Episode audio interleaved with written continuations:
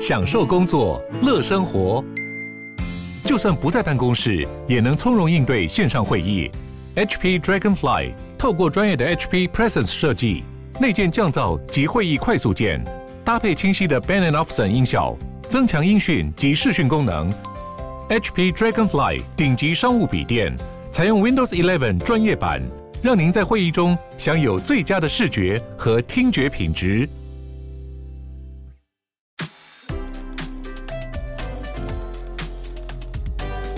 欢迎光临鲨鱼，带你关注那些有流量却没声量的有趣资讯，用十分钟的零碎时间，一起跟上这个永远跟不上的世界。缅甸的圣诞节并不安稳，在十二月二十四号的圣诞夜，发生了军政府屠杀的悲剧。而昨天确定了两位前去救援缅甸小孩的非营利组织成员已经不幸罹难。两位成员在圣诞夜攻击的时候，为了去救人而失踪。现在，人道组织已经在发生惨案的地点找到了两位成员烧成焦炭的尸体。两位成员都是新手父亲，希望其他地方的孩子也能过上好生活。组织希望联合国可以尽快去制裁这个无法无天的军政府。上周五，圣诞夜平民屠杀中有三十几个人死亡，焦黑的尸体都在案发地点附近被找到。缅甸的媒体报道说，军人对不确定数量带有武器的恐怖分子开火，保护大家的安全，完全没有提到平民的伤亡。到底是不是反抗者也不知道，但确定死亡名单中有小孩子。美国也呼吁其他国家不要再卖武器给这种杀小孩的军政府了。缅甸自从军政府掌权以后，就一直处在动荡不安、蛮横残忍的状态下。当地的人权领袖翁山苏姬这个月又再次入狱了。因为人民不愿意听这个政府话的关系，缅甸政府只想用武力血洗的方式来让大家安静。很多联合国人员、人权组织还有记者都在缅甸当地想要帮忙，很多人记录下了那些大规模的屠杀、逮捕、虐待，各种阻挡国外援助、铲除反抗分子，用重装武器袭击村庄。不过同时却有好心的外国人也惨遭杀害，像这次的事件，还有一些外国人被捕，也是层出不穷。最近欧美的 Instagram、TikTok、Pinterest 上面，今年冬季最流行的东西竟然是长得像是挖了洞的袜子套头，或说是滑雪时候戴的那种防寒头套。这个东西的正式名称叫做巴拉克瓦头套。头套的开口只露出脸的部分，跟抢银行戴的头套只有一线之隔。这个东西在一八五四年的巴拉克瓦战役中，英国骑兵为了在打仗过程对抗寒冷的海风，所以期待这样子的东西。现在摇身一变成为了二零二一年最热门单品。大部分这个东西是用皮或是毛线做的，在抖音上面已经有超过一亿多支影片，都附上了巴拉克拉瓦的 hashtag。在 I G 上面也有二十四万八千人贴出了这种时尚。在 Google 的搜寻引擎上，关于要怎么用毛线织一个巴拉克拉瓦头套的关键字，也在过去十二个月成长了 百分之五千。 巴拉克拉瓦头套的设计从名牌到 Zara 的架上都能看得到。有人推测说，这个头套的盛行是因为搭上了疫情的顺风车，毕竟在大疫情时代，大家都已经习惯把脸遮起来了。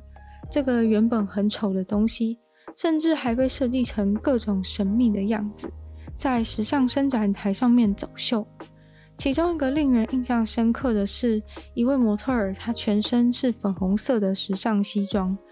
这个西装竟然附有一个粉红色的连帽套头，脸部只留下两个眼睛挖的洞，剩余的部分是西洋棋盘的图案，看起来像是一个极具独特品味的银行抢劫犯。虽然这是英国骑兵带过的产品，但是被称为是后苏风格。原因是这个头套在东欧战线才是限定的，当时他们去跟俄罗斯打仗，随着季节更迭，天气越来越冷，但是英国军人却还穿着夏天的军服在前线作战，都快冷死了。画面难看到变成丑闻传回英国国内，在家守候的英国女人得知此事之后，赶紧全民打毛线，帮每个英国军人都织了头套来防寒，送去前线。这个东西在战后被亲俄的分裂主义者广泛的使用，用来躲避监视录影器来做坏事非常的方便，可能也是因为如此才会变成抢银行的象征吧。不过近年来也出现了很多上面有兔耳朵或是颜色鲜艳的套头。因为疫情的疯狂网购，已经好几次提过全球卡车司机短缺的问题，而现在其中一个解决这个问题的方法就是自动驾驶的货车。这个部分已经有好多间公司都看准了这个需求，在比赛看谁最快研发出好用的自动驾驶货车。结果目前看来似乎是有一家立基于圣地亚哥的公司 Too Simple 抢下。这家公司在二零一五年才创立的，他们的卡车已经进行了超过两百万里的道路测试，包含他们在七十种不同的卡车都在美国、中国和欧洲做过实地的测试。虽然感觉自动驾驶的卡车除了系统以外，重点还是卡车本身，所以这家还算新的公司早就已经跟世界最大的两家卡车厂商签约，请他们帮忙设计符合他们自动驾驶系统的货车，目前预计在二零二四年可以生产。以目前的技术，卡车上面还是得要请一个人，因为这台卡车还不会自动的上下货物，所以这部分还是得交由一个人来进行。但是在长途开车的过程中，就全部都是由卡车自己来处理。在路上测试阶段，为了避免发生一些危险的意外，车上都还是有配完全专注的驾驶，还有随时能解决问题的工程师。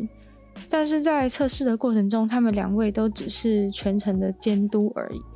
车子在没有发生任何问题的状况下自动的开了全程。他们测试的一趟热门路线，如果是一般人类驾驶的话，需要花上二十四个小时，因为人需要有休息时间然后再重新上路，但是卡车却不用，卡车不用睡觉，所以同样的一段路途，它只需要开十四个小时就能把东西送到。在美国，司机最多一天只能工作十一个小时，物流设计路线的时候就是会设计让司机开满十一个小时就会在一个地点停下来休息。听起来非常美好，是因为自驾卡车比小客车的自驾非常容易很多。小客车必须要致力于在繁忙的都市交通各种应对，还有其他奇怪的突发事件等等，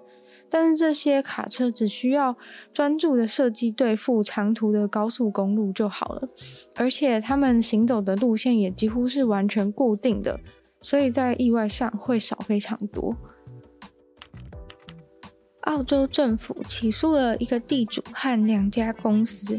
因为他们犯下了两百五十起动物虐待事件，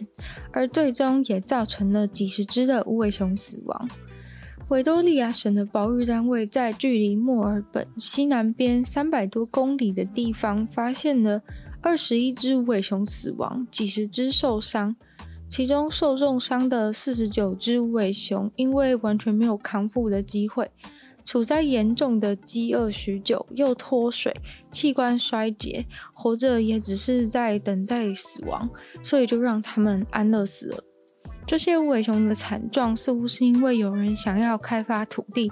就无情的对待原本住在这边的无尾熊。无尾熊是保育类动物，所以他们总共面临一人一百二十六个起诉，可能会对公司罚款七万八千元美金，对个人罚三万两千美金或是十二个月的坐牢。无尾熊现在的状况真的很惨，气候变迁那些就讲到不能再讲了，就不用说了。最直接的，从二零一九年开始不断的森林大火，让超过六万只的无尾熊因为烧死或是失去栖地而死亡。现在还有一种披菌的性病在威胁着无尾熊的生存，因为只要染上这个疾病，可能会造成无尾熊失明以及丧失生育的能力，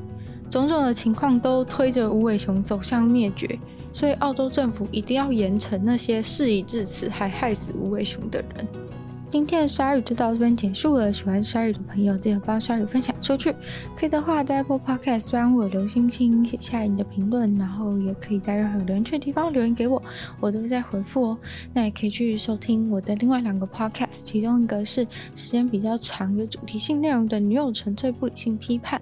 另外一个是听说动物，会在每周五跟大家分享一些有趣的动物小知识，那就希望大家也可以去订阅我的 YouTube 频道，是追踪我的 I G，然后鲨鱼就会继续在每周二、四、六与大家相见，那我们就下次见咯，拜拜。